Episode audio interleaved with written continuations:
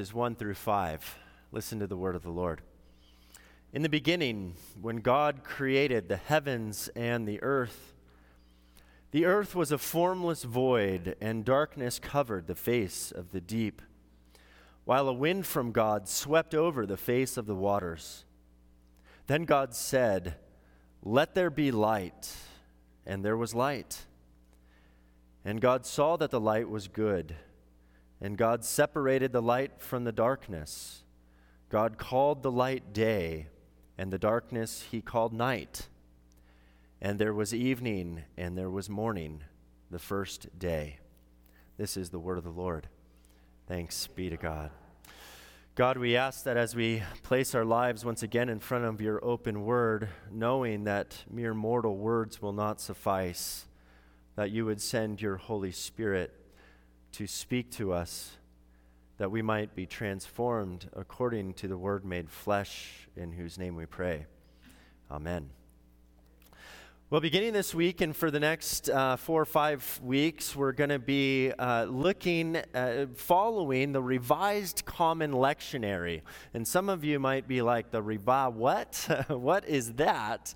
Um, don't feel bad if you don't know what the Revised Common Lectionary is. Um, most of the, only the people who know about that tend to be clergy and people who have had experience in high church traditions. Um, and so the, the lectionary, the Revised Common Lectionary is a set of four daily scripture readings, uh, especially for Sundays, that take you through uh, the entire, basically the, the entire biblical story over a three year cycle. Uh, it's rooted in the gospel story and the overarching narrative of the Bible creation, fall, redemption, and restoration. And it follows the church calendar with Advent and Christmas, and Lent, uh, Holy Week, Easter, Pentecost, and so on. And so for each day, especially on, on Sundays, there is an Old Testament reading. There are four readings an Old Testament reading, a reading from the Psalms, a gospel reading, and an epistle reading from the New Testament. And the themes in each passage uh, correlate with one another so that you can see the unity of the scripture uh, and how God works across the ages. If you're interested in reading along the daily lectionary in your devotional life, you can find uh, a reading schedule at presbyterianmission.org slash devotion slash daily. Today we, fir- we turn to the first passage, the very first page of the Bible at the beginning of a new year. You know, there are two, and this will be a little bit of a teaching sermon. You know, there are two creation stories in the Bible in Genesis 1 through 2 5, um, which is written one way, and then there's uh, chapter 3, which is a different creation story with a different rhythm and a different kind of language. Probably from different traditions within Judaism coming together, these two different creation accounts coming together in Genesis, each offering offering a little bit of a different perspective on creation. Today we're looking at the first creation account. And we're going to look to see what this story teaches us. There are three questions that the creation account, the first creation account, is, are meant to answer Where did we come from? Why are we here? And how shall we live? These are big existential questions that the writer of Genesis seeks to answer in this first creation account. They're questions that the story is meant to answer. And the entire Bible then is built on the foundation of this one story. Where did we come from? Why are we here? And how shall we live? And so I want to begin by recognizing that the story in Genesis 1, which tells the story of creation in 7 days, is never was never meant to be read as a science lecture. This is really important because there are some Christians who seem to think that Genesis 1 was written as a science lecture, like it's meant to tell us how God created everything that was created and how long it actually took and when in history did this actually take place. And by virtue of how the Bible is read in that particular way, everything in the Bible, everything was created in seven literal days, and it was created in the order in which everything is mentioned in Genesis 1. And then they have a really big problem when you read the Bible that way, because in the second creation account, the order gets mixed up and, uh, and it happens in a different order. And so if you read the Bible literally, you have a contradiction problem when you read the creation account because it's not meant to be read that way. It's actually not a problem for the text. Uh, Genesis wasn't written as a science lecture. If you read it, it doesn't read like a science lecture, it's Hebrew poetry. It's written in poetry. It's poetry and it's liturgy. It's a statement of faith. And that liturgy is a creed. It talks about the fundamental truths of why we're here. And it's not trying to tell us how everything came to be. I say that to say that this book is a book of faith, and this story is poetry that is meant to inspire our love for God and our belief in God. Genesis 1 was not meant to tell us the how of creation, but to tell us the who of creation and the why of creation. If we read it otherwise, it's an adventure in missing the point. I also want to mention uh, one other thing about how people can get confused reading this story. Uh, maybe you've heard this, or you've had a class in college on comparative religions or on the history of religion.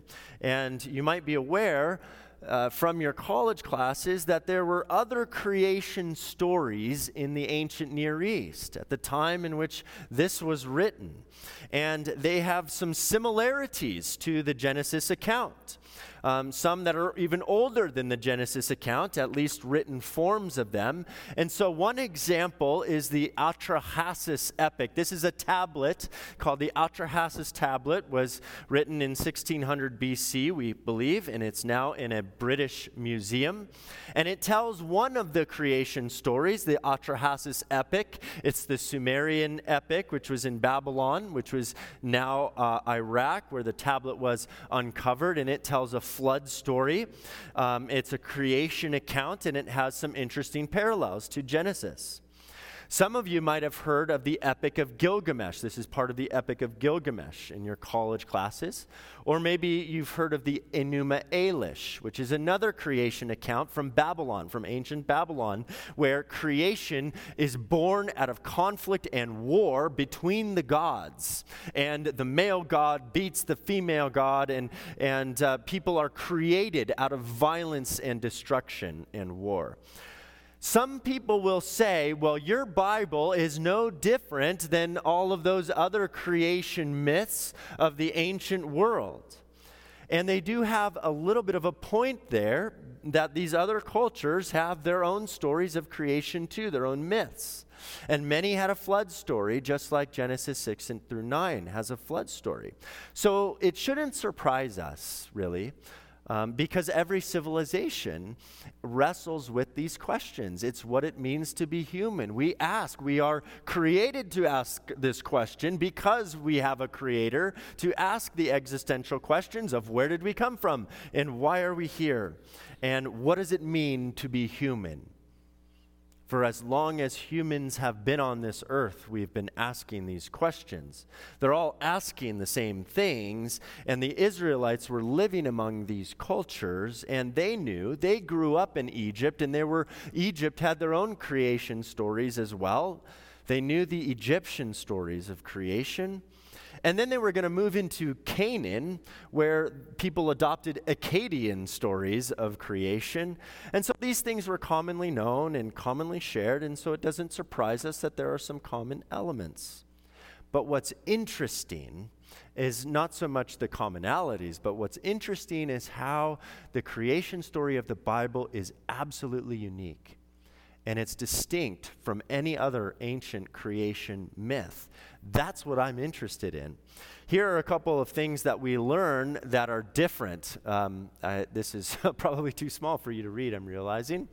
In other creation accounts, there are, in every other one, there are multiple gods, multiple gods, many gods creating the universe. Only in the Bible do we have one God creating the universe. In other ancient creation accounts, creation is born out of conflict and war, as I mentioned. Only in the Bible is creation born out of love and beauty, of a God who loves.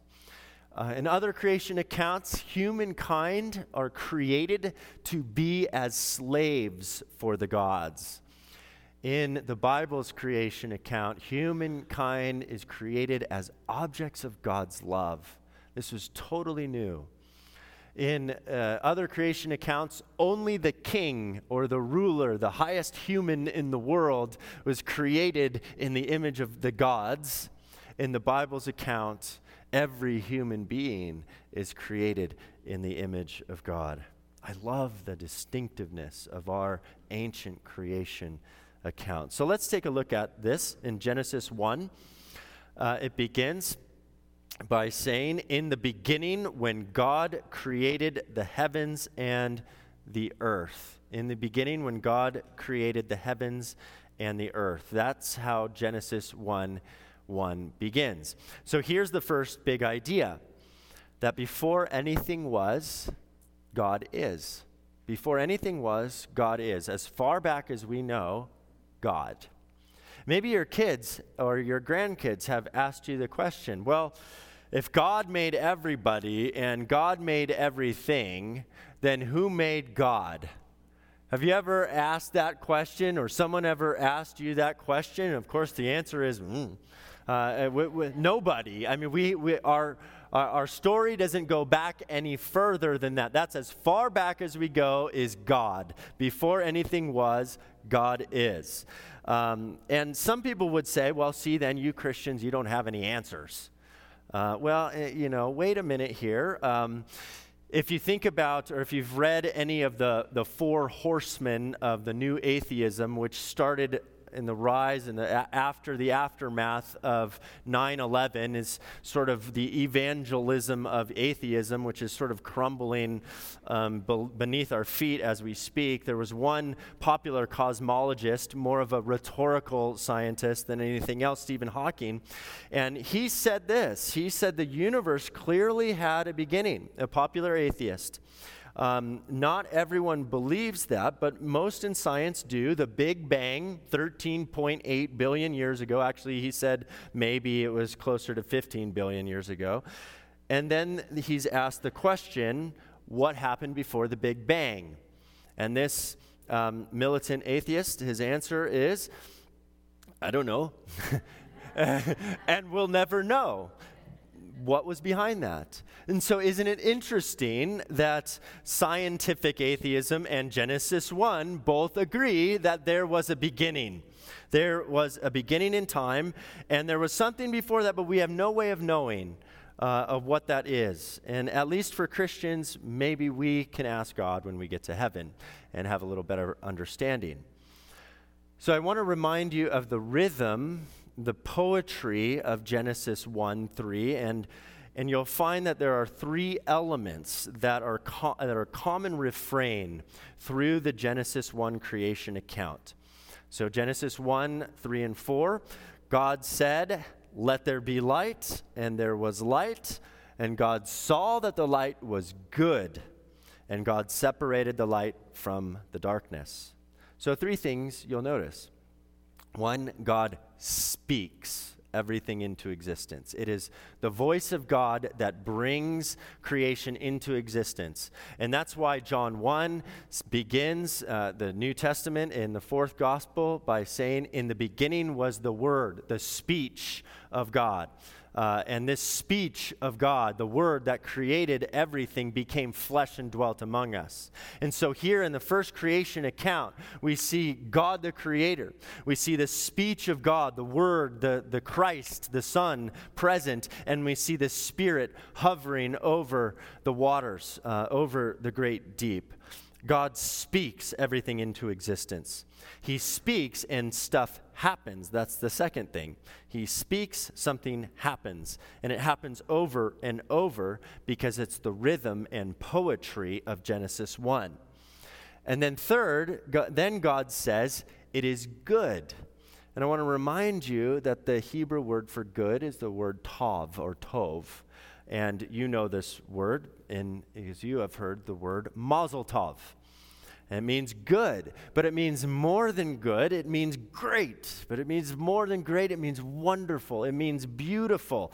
And it can mean all of those things together. And so God creates each day, and at the end of each day, He says, Oh, it's good. This is good stuff. That snow that's falling right now and is making you all difficult to get around, that's good stuff. That's beautiful. Uh, he says it's good.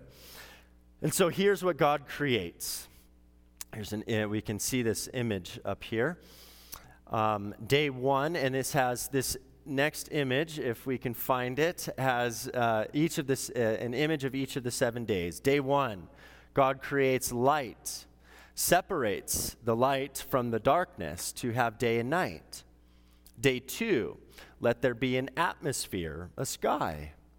Day three, dry land and oceans, planets, trees, vegetation. Day four, the sun, the moon, the stars. Well, how do you get day and night from day one before the sun, moon, and stars? Well, it's not meant to be read literally. It's poetry. Day five fish, amphibians, reptiles, birds, mammals, anthropods, cattle, lions, tigers, bears. Oh my. Day six human beings in his image, and a very unique uh, thing when he says, Not only is it good when I create humankind, but very good. And then day seven God finishes the work and rested. Notice in Genesis 1:31, God saw everything that he had made, and indeed it was very good, and there was evening and there was morning the sixth day. You know, when I think about creation, when I think about our earth, it is beautiful. It is incredibly beautiful. Can you think about for a moment, can you remember or recall in your own imagination the most beautiful thing you have ever seen? Um, in 2019, I took, just the two of us, I took my oldest daughter, who was in middle school at the time, to Kenya to visit our friends Stephen and Rosemary and Bogo and, and the By Grace friends. And it was just the two of us um, visiting for a week or so. And we went on our first safari, my first and her first, and we were in the Masai Mara. And I remember it was the very first morning, uh, the sun was rising, and we were in the Jeep, and we made our way around this bend, and we turned around a bend into a vast, wide open vista and the gazelle and wildebeest and giraffes and all of these animals were out there grazing in the morning at dawn. And I saw this for the first time and I started to weep. Um, I'm not a weeper as much as I would like to be. I'm not, but I did because I had never seen anything so beautiful. And it gripped me, it overwhelmed me. And so, this is the creation and here are a few things that I want you to take away from this story. Three big ideas from Genesis 1. First, everything owes its existence to God. Everything owes its existence to God. Second, the garden and everything in it at its inception was good and beautiful, reflecting God's beauty and goodness. Only we have corrupted it. Third, our lives and all of creation belong to God and are a gift from God. And so that leads us to the fundamental posture or outlook on life. It leads us to understanding how then shall we live. Genesis 1 calls us to a fundamental posture if you recognize that everything good and beautiful in creation, including your life and your breath and the friends you have and the ones you love and the things you enjoy, ultimately all were gifts given to you and created by God out of love for and delight in you, then what does that ask from you in response? Gratitude. Gratitude. That is the just and proper response to the gift. We're meant to live lives of gratitude. And this is good for us. All of the research and science have discovered about practicing gratitude is good for us. It lowers our blood pressure, it increases our happiness, it gives us better sleep at night. Why? Because God built it into the rhythm of creation. He, he formed us in this way that we would give glory and gratitude to the one who created us. He desires that we would have a life that is well lived, joyful, and connected to others and to God in good and healthy ways. And gratitude opens the heart to that and shifts the mind to a positive perspective. And so that's why Paul says so many times give thanks in all circumstances, for this is the will of God in Christ Jesus for you. Gratitude has nothing to do with the circumstances of our lives. I need to remind myself of this every day. We all know people who have, whose lives have been pretty battered by reality and are still some of the most joyful, grateful people we know. And we all know people who, whose lives have seemed to be relatively easy, uh, and they can be some of the grumpiest people that we know as well. Uh, it's about paying attention to the blessings in our lives. So, gratitude isn't always easy to feel. It's not like you should feel guilty for not feeling gratitude. It's not easy to feel, but it's a very simple thing to practice. We're meant to practice it. Here's how Denzel Washington put it I pray that you all put your shoes way under the bed at night so that you got to get on your knees in the morning to get them. And while you're down there, thank God for grace and mercy and understanding. So now I want to take you to um, final part of this text for the morning, and that's Genesis 1 26 and 27, the doctrine of the Imago Dei. God said, Let us make humankind in our image, according to our likeness, and let them have dominion over the fish of the sea, over the birds of the air, over the cattle, over all the wild animals, and over every creeping thing that creeps upon the earth. So God created humankind in his image. In the image of God, he created them. Male and female, he created them. This is a little bit of a different picture uh, than we get in Genesis 2. In Genesis 2, God creates the man, and God then looks to see that it's not good because the man needs a helper, a helpmate. So then God creates the woman. Here in Genesis 1, we see that God creates man and woman at the same time.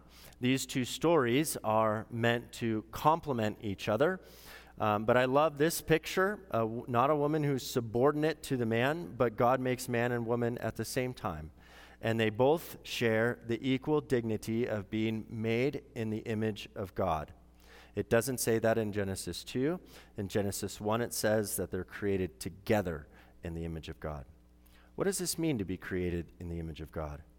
It means that human beings have a unique gift and a unique responsibility. With every good gift comes a great responsibility.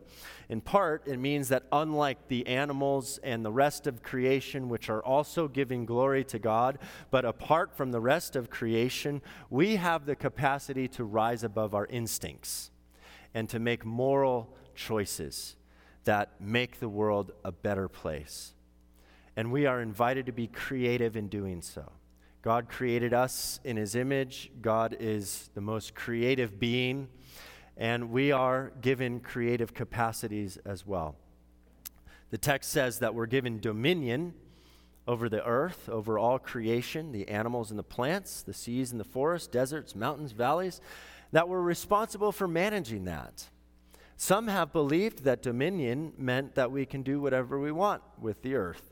We can exploit it, burn it down, throw garbage wherever we want, use it for our economic indulgence. But the Bible calls us instead to leave it better than we found it. That's why we're doing this communal art project and celebrating the gifts of the community. One last point in the sermon, and that is that what happens at the very end of the creation story.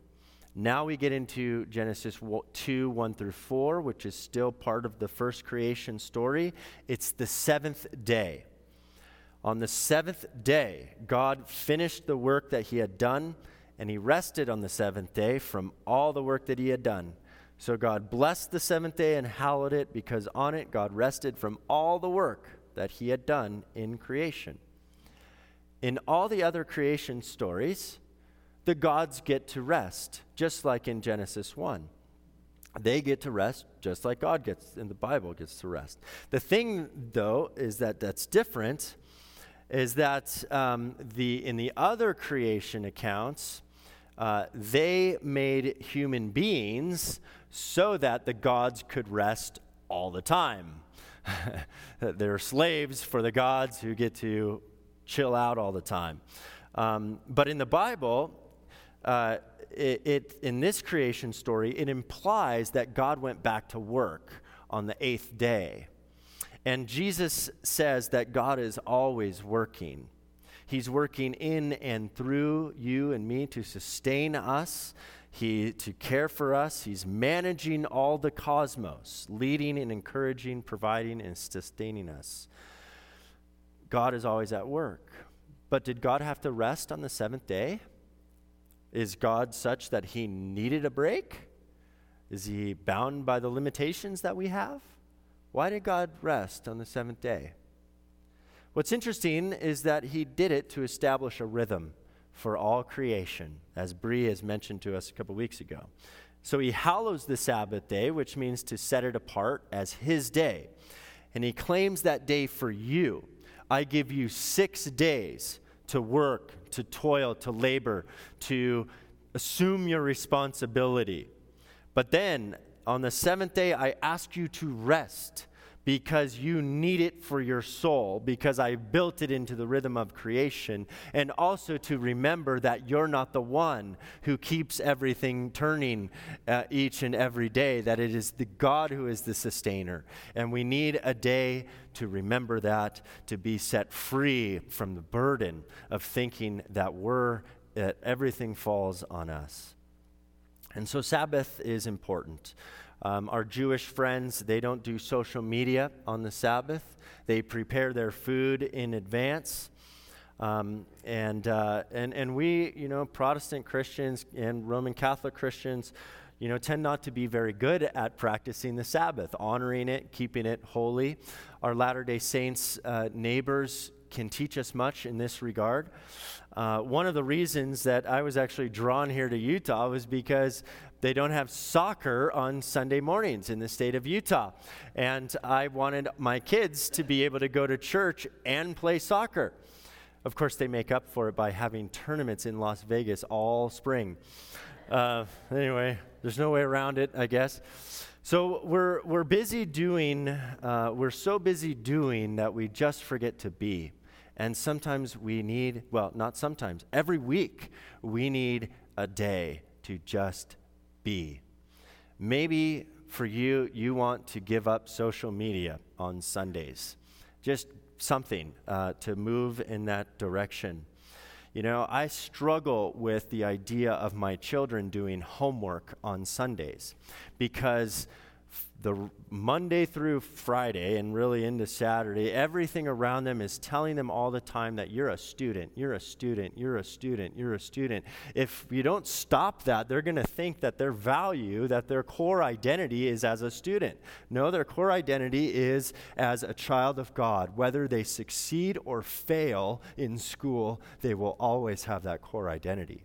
And so maybe on Sundays we need to chill out on the homework, uh, work on that on Fridays. Anyway, there are so many ways to think about this. So here are the points to get from today's message creation account is not a science lecture. Number two, the creation story should lead us to a fundamental posture of gratitude. Number three, our life mission is to reflect the image of God to other people and to care for God's world. Number four, Genesis calls us to Sabbath rest. Let us pray. God, we thank you. We thank you. We thank you for the gift of creation. We are your creation. May we never forget that. Sometimes we think that, that, that your creation is there and we're separate from that, but we're all a part of it. And so, God, help us to, to, to remember your gracious hand that gives us life and gives us breath each and every day, each and every moment. That the breath that we just took was now given to us by you, that you sustain it all. And so give us hearts of gratitude as we seek to serve you. In Jesus' name, amen.